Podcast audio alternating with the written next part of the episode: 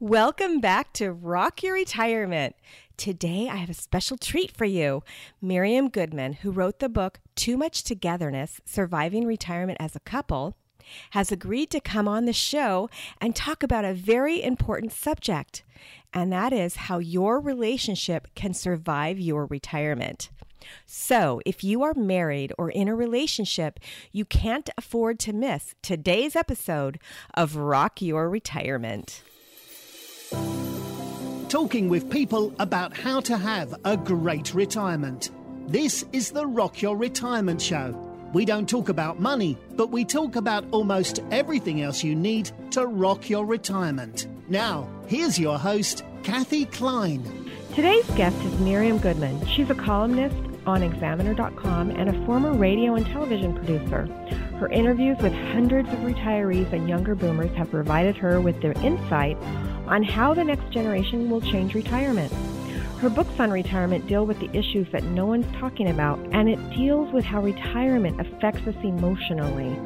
Her research into how relationships are altered by retirement are in her book on how the boomer generation can deal with these changes. Marriages, friendship, and self esteem are all affected by retirement. I've asked her to come on the show today because I've seen marriages break apart after retirement, and I'd like her to share her insights on how to prevent that. As you know, retirement's not just about money, it's about all the other things that your financial advisor never told you about. And Miriam can help us stay together after we retire. Miriam, among all the other things that you've done, you wrote a book titled Too Much Togetherness Surviving Retirement as a Couple. What prompted you to write that book? Well, it's all the things that you just said, Kathe. We are not really prepared for being together with our spouse 24 hours a day. We each have had parallel lives. We've worked, we've taken care of children, we've taken care of aging parents, we've been in the community, all those things. And all of a sudden we're thrown together 24 hours a day and we don't know how to behave. And the biggest secret that I discovered is that neither the wife nor the husband will ever say to the other, I really don't want to be with you 24 hours a day. You know, that's a horrible thing to say. So we have to sort of tiptoe around these issues, uh, make it seem like it's the other person's choice as much as ours, and see how we can keep this marriage together, keep the, the couple together, and keep our lives on an even plane so that we can go forward into retirement happy. So you wrote the book, and you wrote this book because I, I'm looking at the back cover, and it says that you've done dozens of interviews, situations. So, I mean, did you retire? Did did you think of this on your own, or? I didn't retire, but but I saw what was happening with uh, people I knew that the husbands were retiring and the wives weren't ready yet. You know, often um, in today's society, women take time out from their careers to stay home with their children. So when they go back and they're getting into their 60s, they're just getting to the point where they have the power and the prestige and the money and, and the feeling that they're important at work. And just around that time, that's when the husbands may be completely burned out. They've been at it steadily for 40 or more years, and they're ready to stop. So it first occurred to me what's happening when the men are retiring and the women are still working. And I started asking people, and I said, Oh, God, my husband calls me 20 times a day. It's as if he doesn't even know where we keep the ice. And they were going crazy. And actually, I asked my own parents. My father retired, and my mother, being of that generation, I mean, my parents would be 100 years old today, my mother thought she had to retire as well. And my mother was a newspaper editor, and their their social life and their community and everything was kind of tied up in the fact that my mother was out there as, a newspaper editor all the time. And once she stopped working and my father stopped working, they were kind of thrown. There wasn't a problem with the marriage, but it was like, what do we do now? And they kind of lost the contacts they had had in the community because, as you know, when you're on top of your game, everybody's calling you because they want favors. When you're no longer doing it, the phone doesn't ring. You know, it's it's pretty crazy. I know this happened to me. I used to work for a television station, and once I stopped working in TV, nobody called me anymore. When I was in TV, it was all, oh, my nephew's looking for a job, my cousin's looking for a job. Can you get me on the show? Can you do this? And it's really crazy. So when you stop working, when either of you or both of you stop working, it's a sort of a, an upset of the apple cart of, of your social life as well as everything else. So I noticed this with my parents. I noticed this with people that I was talking to all the time about what happened if the husband retired first. And I thought, you know, there's a there's a book here, and there's something that nobody's talking about, because boomers are doing this their own way. That's the whole issue. We've done everything our own way, from our marriages, from raising children, from our careers, everything we we had to create it. And all of a sudden, here's retirement, and we don't want to do it the way our parents did. I can completely understand. My husband is retired and I'm not. Okay. So I'm one of those.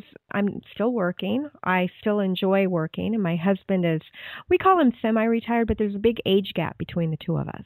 The difference is that we share a workspace, and even though he's quote unquote retired, he still works because he sits on the board of a couple of different companies. So we'll be in the same room together 24 hours a day, but we're not talking necessarily. You know, we we might email each other because we're both on the computer. Isn't that funny? well, I, you know that that's not so unusual. I, I, but what's the problem is is if you each respect the other's work. You know, I've had so many women tell me for some reason I talked to several women who were therapists and who use their home as their office. And they would say the husband would not really respect the fact that they were in the other room with a client. Um, not that they would come barging in, but as soon as one patient left and the next one came, he'd come in, oh, you want to have some coffee, or oh, look what I read in the paper today, or whatever it was. That they didn't respect that that space. And I'm not saying that all men do this. I'm sure women are are, are just as guilty, but the whole problem is you're sitting in the same room, you're working, he may have just seen a joke on the computer that he wants to share with you and you're in the middle of doing something. It, it, it's a real sticky situation. I mean, maybe one of you better go in the bedroom with a computer. I don't know. I know. I, I completely understand because I'll find he'll, my husband will tell me, "Oh, I said such and such to you," but I'm so focused on my work, I might tune out what he said. And so he tells me that he that he's told me something, and I have no recollection at all that he's said whatever it is. when I first began this book, when I first began thinking about it, I was having my hair cut. And my hairdresser said, you know, what are you doing? What are you working on? And I said, well, I'm thinking of writing a book about couples in retirement. And he said, oh my God, the woman that was just sitting in this chair five minutes ago uh, is retired and her husband's retired.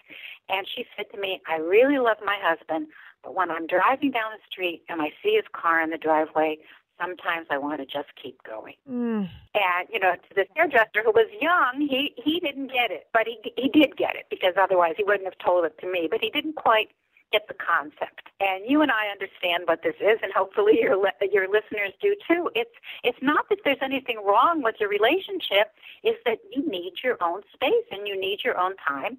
And the biggest problem is that there's too many assumptions. You know, he assumes that she wants to do this, she assumes that he wants to do that, and they never really sit down and talk about it. So, how do you? Does your book tell people how to get out of that, or well, what's your advice?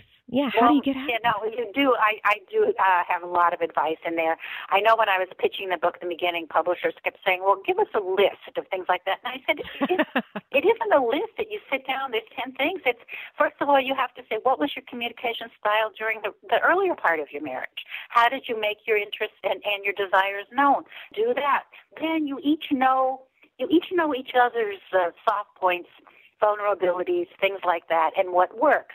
For example, the women who were still working and coming home and finding their husbands asleep on the couch at five o'clock in the afternoon were the ones who were going crazy. The, the usual idea is, oh, tell them to volunteer, tell them to take a class, tell them to join some group at the library, whatever it is. And each woman said, well, you know, in my case, I can't tell him what to do. He would say no. But if I talk to another guy, friend of his, you know, maybe a husband of a friend of mine, and he wants to do it, maybe he'll call up my husband and say, oh, let's take this class together. Or another person might say, he would never do it if, if anybody suggested it. But if I get the catalog from the local college and just leave it on the coffee table or in the bathroom, maybe he'll pick it up and think it's his idea. So you have to really say what works in your relationship. And if you've been married long enough to retire, you should know what works and what doesn't work. That's the first thing. Did the you next, find a lot of your friends were able to get their husbands out and doing things? I found that if someone else suggested it, for example, one woman I interviewed was still working. Her husband had kind of retired in a fit. He had really quit, but he called it retirement. They had an apartment downstairs, and their their divorced daughter and her son lived in the apartment downstairs. So this woman would come home from work and she'd see her husband laying around and and one day her daughter said to her, Do you know dad watches Jerry Springer and things like Oh. that every afternoon on TV? I mean, this guy was Oh, an no. educated engineer, you know. She says, I just don't know what to do. And so, you know, the woman said, I've known your father for 40 years. He's got to come to this realization himself. Nothing I say is going to make a difference. Well, lo and behold, the 10 year old grandson comes up, to his grandfather the next day and says, Grandpa, will you teach me to play tennis? So, Oh. okay, you can't turn down your grandchild, right? So he gets up, he starts practicing tennis himself to get himself ready, and he starts teaching his grandson tennis. And the grandson says, Well, I have a friend who wants to learn too. And he starts doing it. Next thing she knows, her husband tells her, I've just joined the church. She says, What? You know, we've been married for years. You've never gone to church once in your life. He says, I know, but this particular church has an actors group and they put on plays. So Oh, next gosh. thing she knows, he's he's the star of every play, and now she's retired as well, and she's in the plays too. But you know, it takes one little kick to, to get some people going, and you never know what it's going to be. Well, when I hear complaints, it's usually the woman complaining about the man. That's you know, it. when it's usually the woman saying, "He- he's underfoot. I'm not used to this. I want to get him out of the house. And I like the fact that it was the grandchild. Have have any of your readers ever used that trick? They maybe put a bug in the grandchild's ear. Hey, go ask your grandfather to teach you how to play football or whatever. Right. yes. I I haven't heard it. You know, maybe after they've read my book, they have. I haven't actually heard that being used. But um, one guy, this was just so crazy. Um, this, his wife was still working, and she told me the biggest pleasure I've ever had going to work is sitting alone on the bus. I don't hear the kids. I don't hear my husband. I get to read. It's a nice, relaxing time. I, that's really special to me. Well, her husband retired, and he insisted on driving her to work and picking her up Oh. every day. And those two hours that she used to have to herself, you know, she said, was absolutely gone. She said things were so crazy. She'd wake up in the morning, and he would have uh, gotten out of bed before she did. She'd go into the kitchen, and not only was the orange juice and the coffee waiting for her, but her vitamins were laid out in front of it. And she said once she went in the bathroom, and the toothpaste was always on, already on her toothbrush. so to me, I mean, this was the craziest thing I ever heard. But I'm interviewing people, so I don't judge. You know, I said, mm-hmm. mm-hmm. and then the worst thing happened. He didn't like being home when the cleaning lady came, so he insisted that they fire the cleaning lady. And I did say, well, does that mean he's cleaning the toilet and washing the floors? She said, no, no, I have to do it. But he just was so uncomfortable having her there when he was there, as if he didn't have it in his own brain that he could go take a walk or go meet a friend for coffee or whatever it was. Or maybe he could do the cleaning. Maybe so, yes. So everyone has a story, Kathe. It's really true that um, there's no one solution for everyone, but you know, there's a lot of things that, that can work, and, and the first is communication, and and I guess the second is respecting the other person's busyness, whatever it was. You know, there's a guy who said he said to me, you know, I may be busy, she may be busy, but my busy is always more important. Yeah, you know, and, and it, it, even if it's such a thing as like you're out and he's out, and you call your husband and say, could you pick up the milk? And he'll say, well, you know, I'm playing uh, tennis with the guys. What are you, you doing? She says, well, I'm having coffee with my friend, and I'm just not going to have time. He said, well, you know, my tennis is more important than your coffee. Or, you know, that's just an example. Whatever it is, people have to respect it. Whatever you're choo- choosing to do in your retirement is important to you, and the other person cannot denigrate it. Right. How do you bring up that conversation? I'm a younger, you know, I'm 50. So I don't technically qualify as a baby boomer and I don't technically qualify as a Gen Xer. I'm I was born in 1965, which puts me in nowhere land. Well, we'll take not... baby boomer if you want.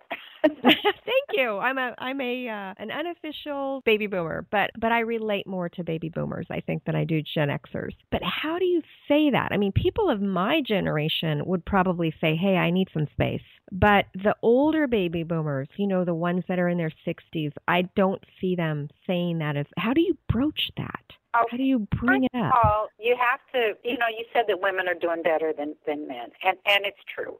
The women are complaining, but the women have been multitasking all their life. You know, we've taken care of the kids, we've taken care of the family, we've taken care of the social life, we've been working, we've been in the community, volunteering, whatever it is the men have been at work. You know, that's it. So when they give up their work, they give up basically everything that they had in their lives. So the women have to go out of their way to reassure their husbands that they still respect them, that they still love them, that everything about them is just as important as it was before when he was bringing in a paycheck every time. So that's the first thing. And she also has to give him time. You can't just wake up on Monday morning retired and think that everything's going to be fine. You have to get used to it. You know, I always say that what your job gave you, and I think you mentioned this a little bit in your introduction, your job gives you structure, it gives you a company, you know, people that you work with, a community, and it gives you purpose.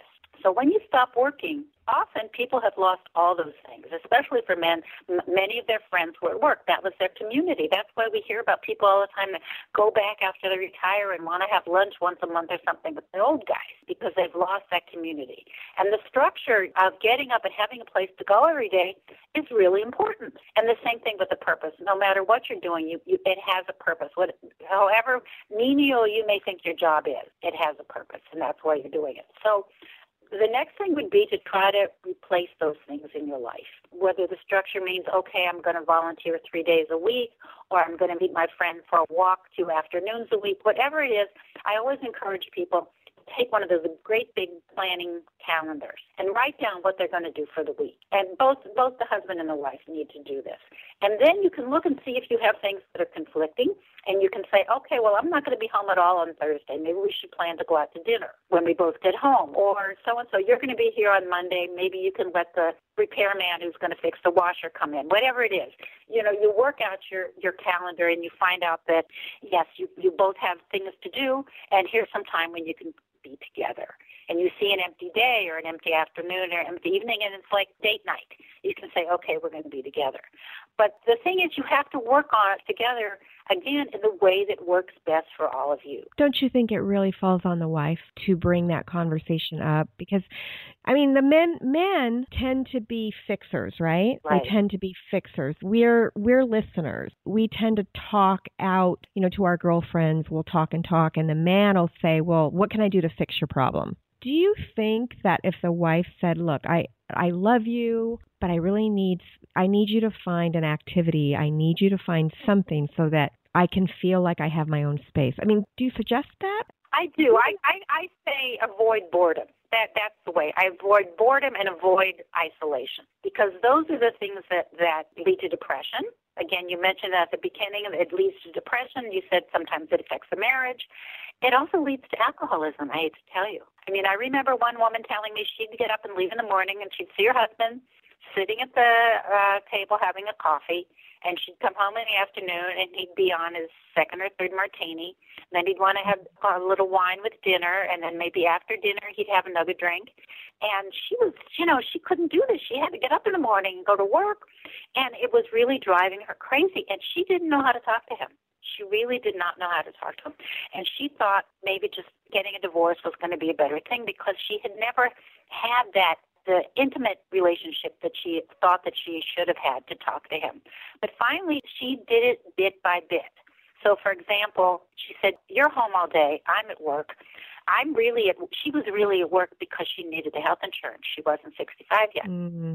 Right. And um, she says, "You know, we've got to work this out." She says, "You've got to help. You've got to make dinner." So every day he would call her at four o'clock and say, "What do you want for dinner?" And then he would go out and buy it. And then little by hmm. little, he would start trying to cook, you know, even though he said he didn't know how to cook. So more and more she got him involved, got him doing things. And, you know, one of the things I did discover, and this was kind of shocking to me, that my generation of boomers, everyone I knew, the husbands were so involved with the child care and so involved with everything with the kids, whether it was picking them up at school, taking them to school, going to parent conferences, cooking, cleaning, all these things. And I discovered that once they retired, they became their fathers. They mm. sat there as if they didn't have to do this anymore. this was not their, even if their wives were still working. It was the most shocking thing I had ever seen. you know, I said, well, I'm retired now. I don't have to do it. And, you know, women have to broach that subject in any way that works for them.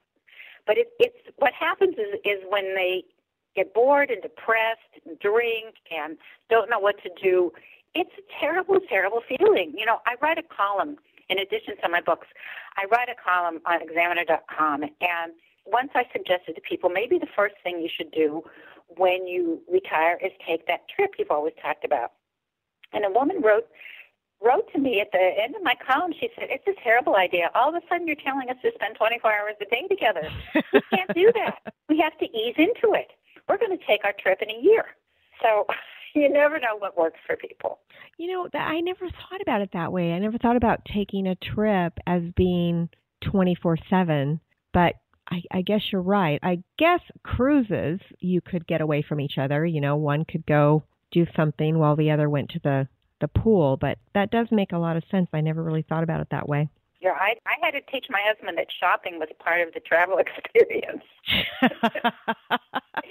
what is your column called? It's called I'm say I'm called the Retirement Living Examiner. San Francisco Retirement Living Examiner. If you if you go on examiner.com and put in my name, uh, that's the easiest way to do it because the URL changes with each title of my column. So I can't okay. give one name, you know. It's just I mean there's 200 columns on there if anybody wants to look at the archive.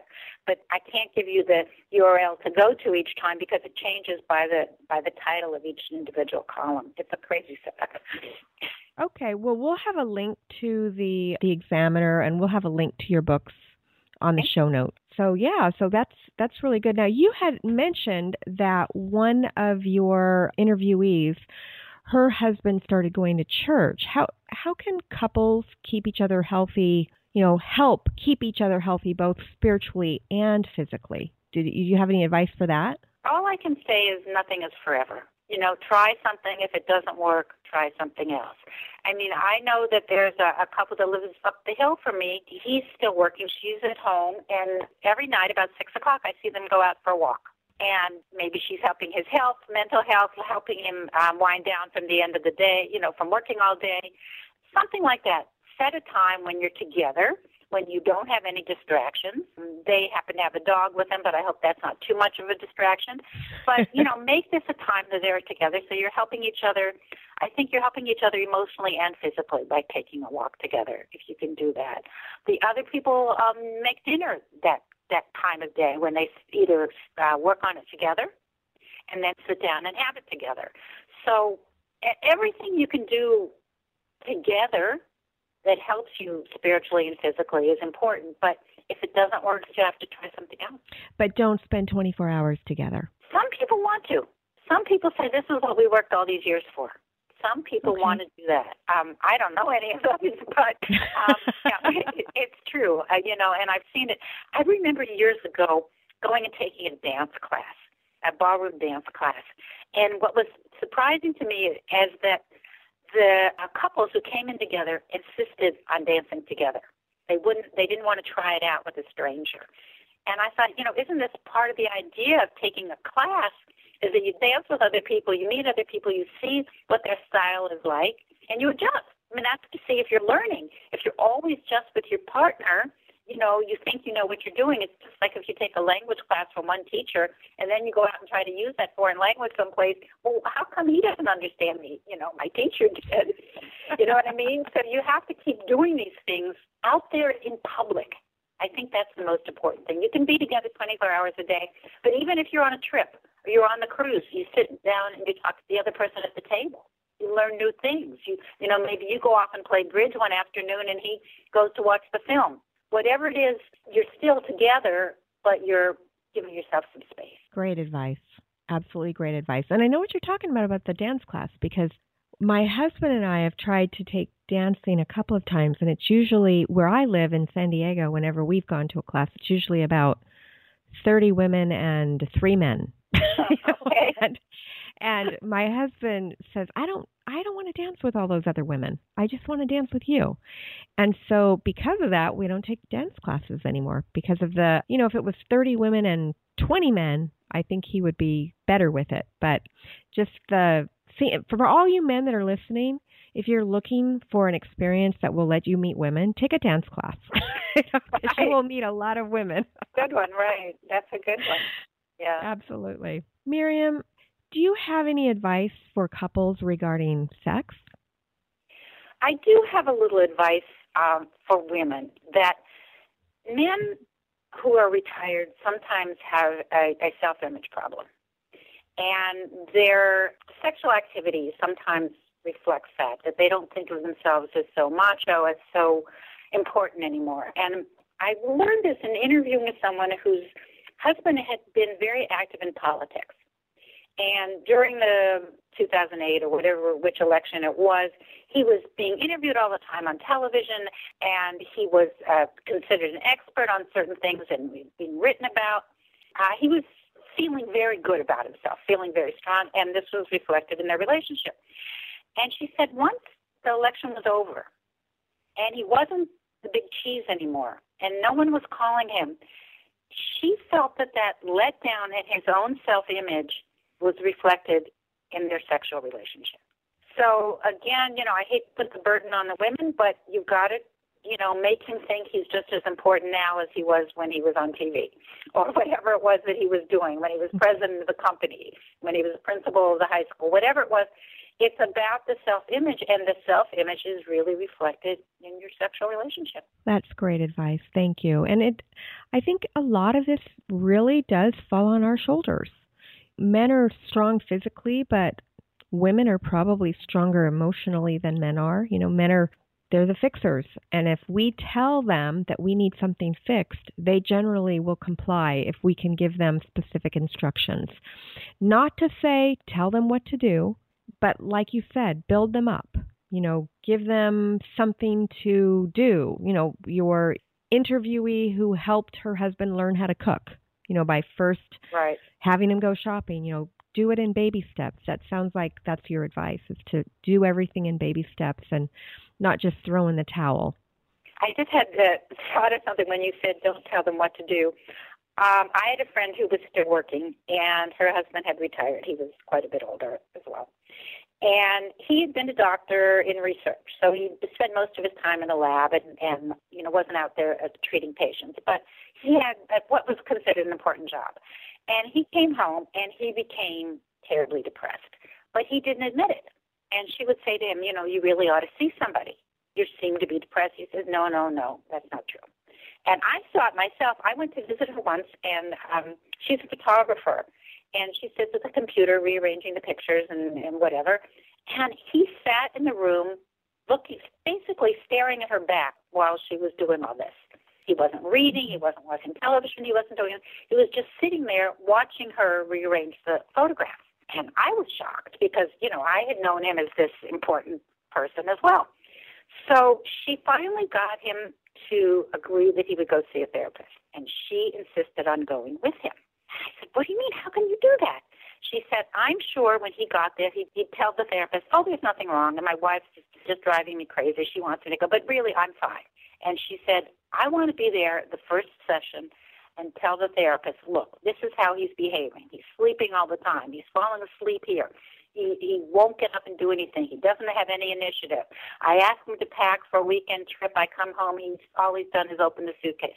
You know, she gave all these examples and then left and then the guy had a very successful treatment and everything's fine you know but she said i can't trust him to tell the truth you know people mm. lie to therapists just like they lie to anybody else i thought that was brilliant so go to the first session yeah well even if it's your even if it's a medical doctor you know a physical doctor and the guy's been complaining about sluggishness or whatever or she sees that he's sleeping more whatever it is he's not going to these macho guys are not going to admit it, and they're certainly not going to tell the doctor.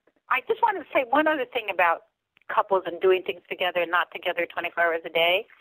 I think you need that schedule, the calendar I talked about, but be sure you leave some blank time. Even if it's not time that you're going to spend together. Just time for somebody to call you up and say, "Oh, let's go bungee jumping."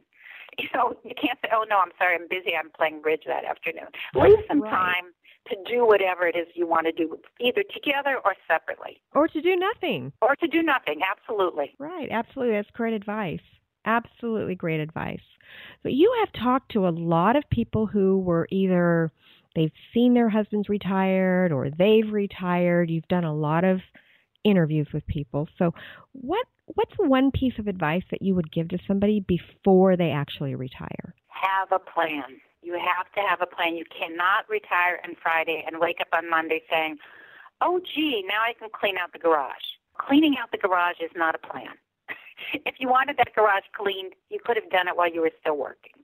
Have a plan of what you're going to do, whether it's reading to kids in the school in your neighborhood, or working at the food bank, or taking a trip, or spending more time with your grandchildren, or getting out that easel, or the typewriter, excuse me, the computer to write the novel, whatever it is, know what you're going to do. Give yourself a plan.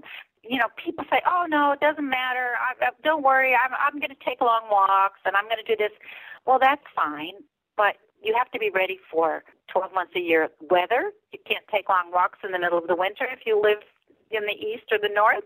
You can't play golf uh, 12 months a year, even if you live in California, because sometimes it rains. You have to have a plan of what it is that you want to do. And as I said earlier, it, nothing is in concrete. It can change, but have some ideas of what you want to do, especially the first few months, because otherwise it will lead to depression. That is great advice. Thank you so much. Second question that I have is what if you're already stuck? You know, what if you're already retired and you feel stuck? Do you have any advice for that person that you're sitting across the table with to get out of a rut? What would you what kind of advice would you give to that person? Depending on how deep the rut is, I might recommend therapy.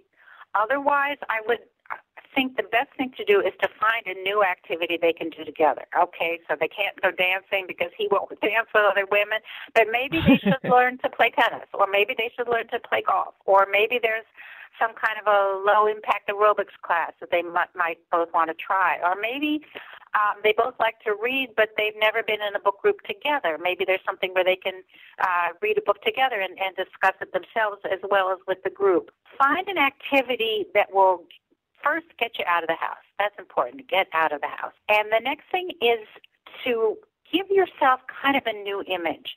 I've found that people who retire kind of let themselves go a little bit physically, especially men. They stop getting haircuts quite as frequently as they did. Maybe they stop changing their clothes as often as they should. they kind of think, I don't need to do that anymore. I think that's a bad idea. You do need to do it. You need to you give yourself a different feeling if you're in fresh, clean clothes and you've just had your hair cut or you, you've just put on makeup or whatever it is that, that makes you feel good. I think that's really important that people think of themselves as still a vibrant part of the community and not just some old guy who nobody's paying attention to. Great advice. Thank you so much. Now, I'm going to have a link to all of your books in the show notes, but if someone wants to contact you, how can they do that? The easiest way is through an email that I call retirement27 at AOL.com, or you can go to my website, which is toomuchtogetherness.com. Okay, so retirement27 at AOL.com or toomuchtogetherness.com. Correct. Okay, perfect. Well, thanks, Miriam, for coming on the show. You know, your work is so valuable. You could you could be saving a marriage today. So I thank you. so. Okay. Thanks we a lot. really appreciate. Yeah, and for my listeners, we release interviews with retirees who are rocking their retirement, or authors like Miriam who can help you rock your retirement. We release interviews with vendors who can help you with the sandwich generation issues, such as spouse who's aging, or a parent who's aging, or even grandchildren issues. If you'd like to get notified when we have some free stuff for you, you can go to rockyourretirement.com and sign up for our newsletter. So we'll see you next time on Rock Your Retirement. Thanks for listening to the Rock Your Retirement Show. If you are rocking your retirement or know someone who would make a great guest on our show, please send us an email at podcast at rockyourretirement.com.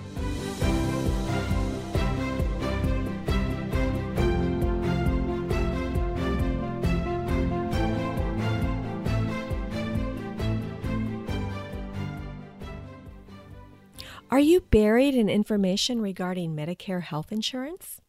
Have you gotten a four inch stack of mail regarding Medicare? Do you wish that you could find an experienced agent who works with multiple companies to assist you or your loved one? You're in luck. Medicare Quick starts each prospective client with a 20 minute informational webinar that describes the difference between Medicare Advantage plans and Medicare Supplement Insurance plans. Then, after you understand what type of plan matches your lifestyle, we help you decide which company suits your individual needs. Call 866 445 6683 for more information or go to the website medicarequick.com. Mention the word rock and we'll send you a cool stylus pen just for calling. Medicare Quick is not connected with the federal Medicare program. Medical insurance licensed in the states of California, Florida, Nevada, and Texas, and Medicare Advantage and prescription drug plan service areas vary. California license number 0797566.